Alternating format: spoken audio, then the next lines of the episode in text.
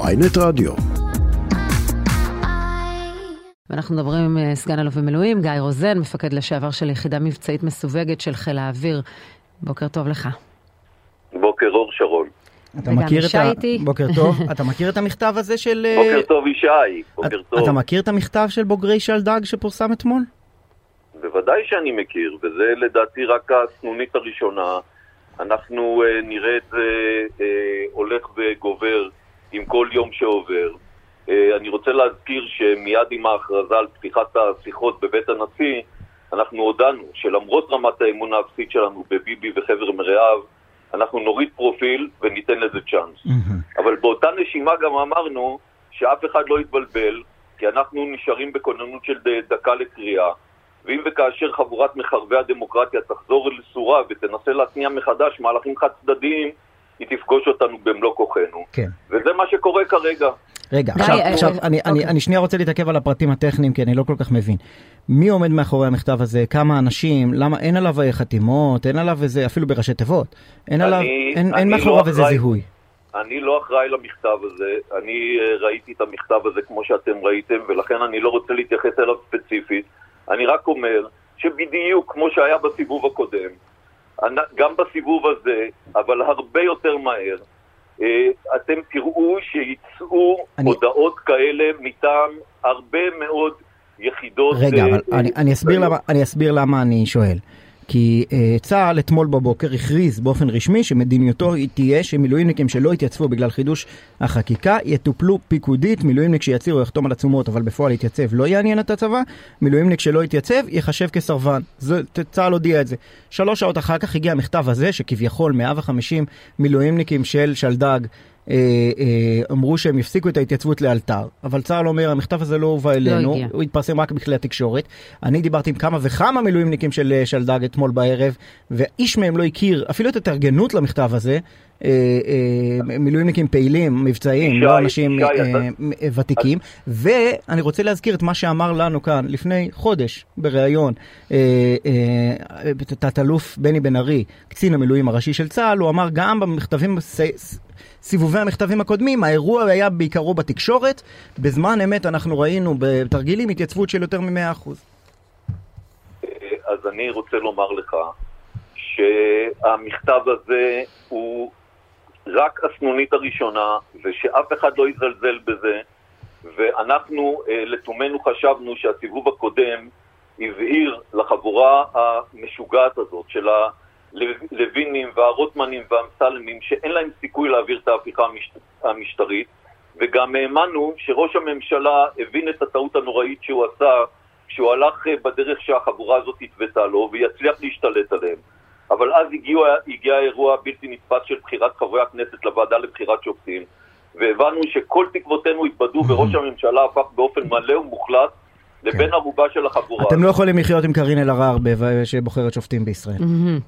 ורק רגע, אבל אני רוצה להגיד, אני רוצה לומר את זה באופן מפורש, אין להם סיכוי נגדנו. כל ההודעות האלה שמי שלא יגיע הוא כבר לא יהיה מילואימניק.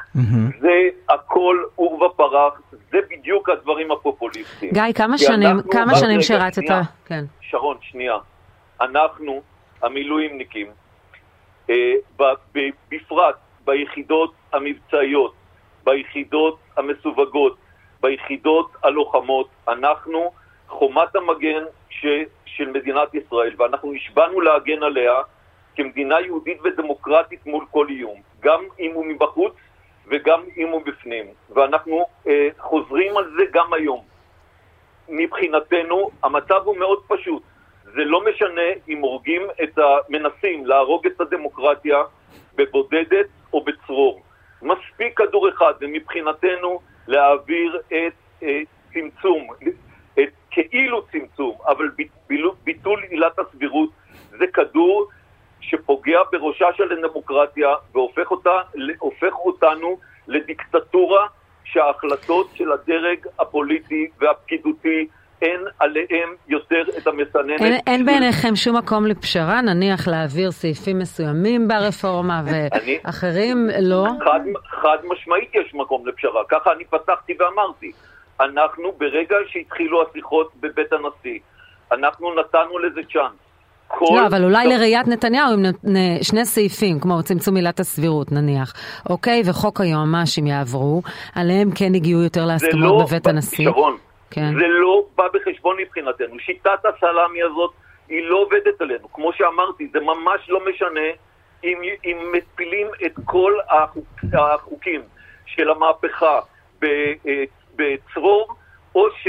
עושים את זה בבודדת. שיטת הסלאם היא לא תעבוד. תגידי, זה נראה למישהו הגיוני שדנים עם מילואימניקים לגבי מדיניות ופשרות ודברים כאלה? מה עם סלילת כבישים בגליל? מה, אתה מסכים? אתה מרשה?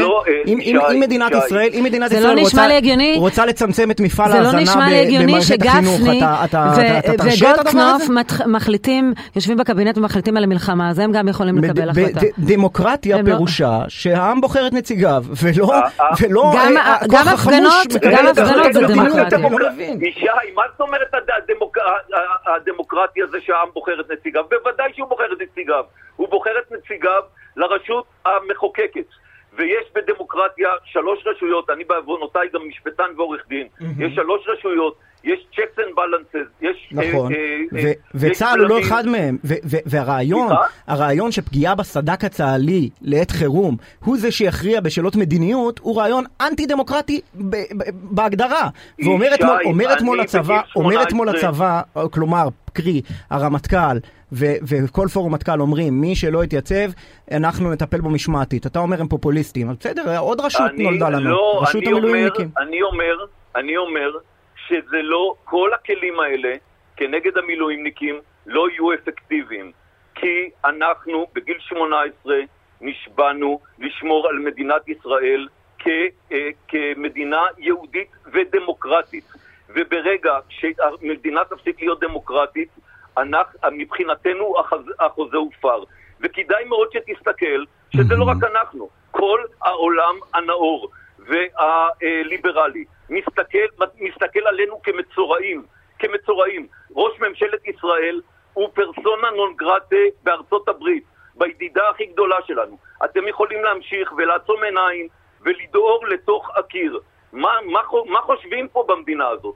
תראו מה קורה פה בכל הגזרות. במקום לטפל ביוקר המחיה, איפה השמות? אם הדבר הזה הוא לא אפקטיבי ולא ישפיע על אף אחד, והמכתבים יצאו כמו לחמניות אחר הגשם, כמו פטריות אחר הגשם, אני מחכה לשמוע, לראות מכתב חתום. היו מלא מכתבים חתומים. היו, אבל עכשיו, אני אומר עכשיו. הוא לא חי למכתב הזה. המכתב של אתמול בערב, הוא נראה כמו אירוע קצת מזויף, שהוא אירוע תקשורתי במהותו. הצבא אומר, המכתב לא הגיע אלינו. לא, אני שומע את גובה האולימפוס, כן. אתה לא תצטרך לחכות הרבה זמן. לא מדובר פה ב-150 איש משלדג. יהיו פה מאות ואלפי, אני מודיע לך, אלפי מילואימניקים, מהיחידות הקצה, החוד של מדינת ישראל, שיודיעו שוב, יאשררו את מה שאמרנו בסיבוב הקודם, שאנחנו ברגע שאנחנו, מדינת ישראל, הדמוקרטיה תיפגע, החוזה הופר. אנחנו לא נתנדב להגן על דיקטטורה, ואנחנו לא נקבל הוראות מדיקטטור. למה זה נראה הגיוני? ברמה הדמוקרטית אני שואל, שמילואימניקים שמחזיקים תפקידים חשובים בתוך המערך הביטחוני של מדינת ישראל, הם יקבלו את ההחלטה, הם גם מאמצים, משום שהם לא רוצים לשרת, דיקטטורה לתפיסתם. מאמצים את המדיניות של לנדוי, או של סולברג, או איך מחוקקים את עילת הסבירות. אני אומר לך ישי, עם כל הכבוד, אני לא מצליח להבין מה אתה מדבר. אפשר לחשוב שבכל שני וחמישי, בג"ץ מוציא פסק דין שקובע אי סבירות קיצונית. אנחנו לא מדברים פה על אי סבירות, יש פה דבר שנקרא מתחם הסבירות. בג"ץ לעולם לא פוסל החלטה שהיא במתחם הסבירות, גם אם היא לא מוצאת חן בעיניו. מה שהוא פוסל זה רק אם זה חורג באופן קיצוני, בדיוק כמו שגם בצבא הגנה לישראל שמושתת על כך שמבצעים פקודות, אם יש פקודה שהיא בלתי חוקית בעליל, נכון. אז בוא, אתה כמשפטן בוא תספר לנו כמה עילות פסלות יש במשפט המנהלי? סליחה?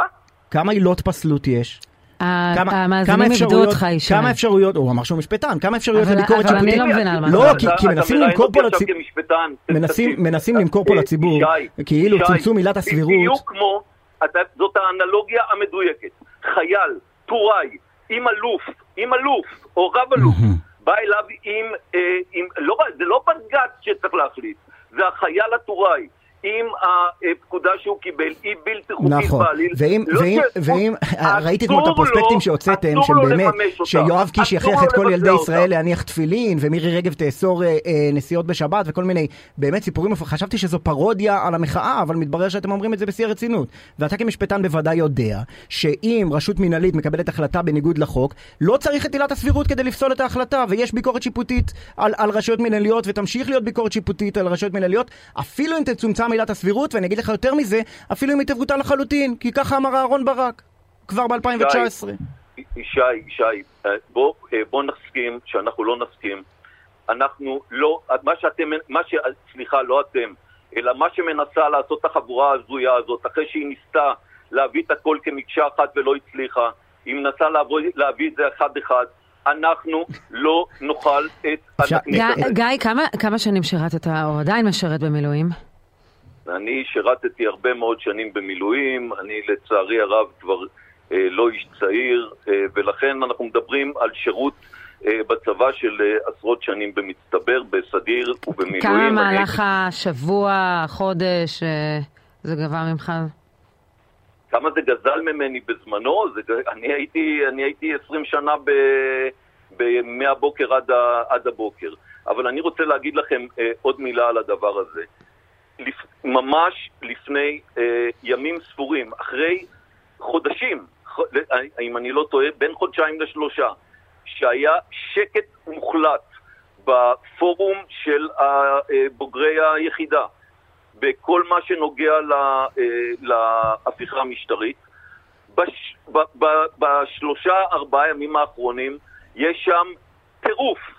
פשוט טירוף, הכל נדלק מחדש, ואני ממליץ בחום לחבורה הזאת לקחת בחשבון שאנחנו לא הלכנו לשום מקום, שאנחנו לא נרדמנו, אנחנו חוזרים עכשיו הרבה יותר חזקים, הרבה יותר מפוקחים, מאוחזבים בצורה בלתי רגילה, כן. כי אנחנו קיווינו בכל ליבותינו, לבבנו, שהשיחות בבית הנשיא יביאו להסכמה רחבה, ומשגילינו שלו וחוזרים שוב לחקיקה החד צדדית, אנחנו נעמוד שם כדי להגן על מדינת ישראל כמדינה ישראלית ודמוקרטית. ולא משנה מה מחוקקים, קטן גדול ככל שיהיה, אתה מבחינתך זה שווה פירוק צה"ל. אם יחוקקו משהו שהוא בקונצנזוס, שהוא בהסכמה והוא לא באופן חד צדדי, כמובן שאנחנו נקבל את זה. זאת הדמוקרטיה.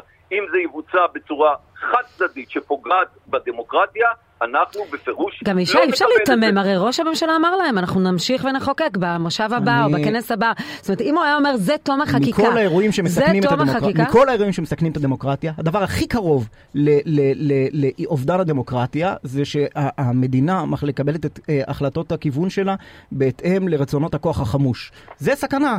המדינה לא מקבלת, עובדה שהמדינה ממשיכה. ומי שחוגג את האירוע, המדינה זה כולנו, הכל. אז מה אתה חושב שהם ילכו וישרתו ממשל שעושה תרגיל ומנסה להפוך את הדמוקרטיה לדיקטטורה לתפיסתם? מה אתה חושב שהם ילכו וישלמו בגופם? מי שמוכר צמצום עילת הסבירות. אבל הוא אומר, נתניהו אומר בקולו, שזו רק תחילת הדרך, אנחנו נחוקק. אני לא מתכוון להשתתף בחגיגה הזאת של פירוק צה"ל על בסיס... אתה כן מוכן להשתתף בחגיגה של פירוק מדינת ישראל מהיותה דמוקרטיה. לא, אבל יש מקומות לבצע את הוויכוח הזה. אפשר להתווכח עד אינסוף. יש מקומות לעשות את זה, ויש מקומות שלא עושים את זה, וזה מה שצה"ל הבהיר אתמול בבוקר. אנחנו חייבים להתקדם. סגן אלוף במילואים, גיא רוזן, תודה רבה. תודה שדיברת איתנו. תודה רבה לכם ולמאזינים. כל טוב.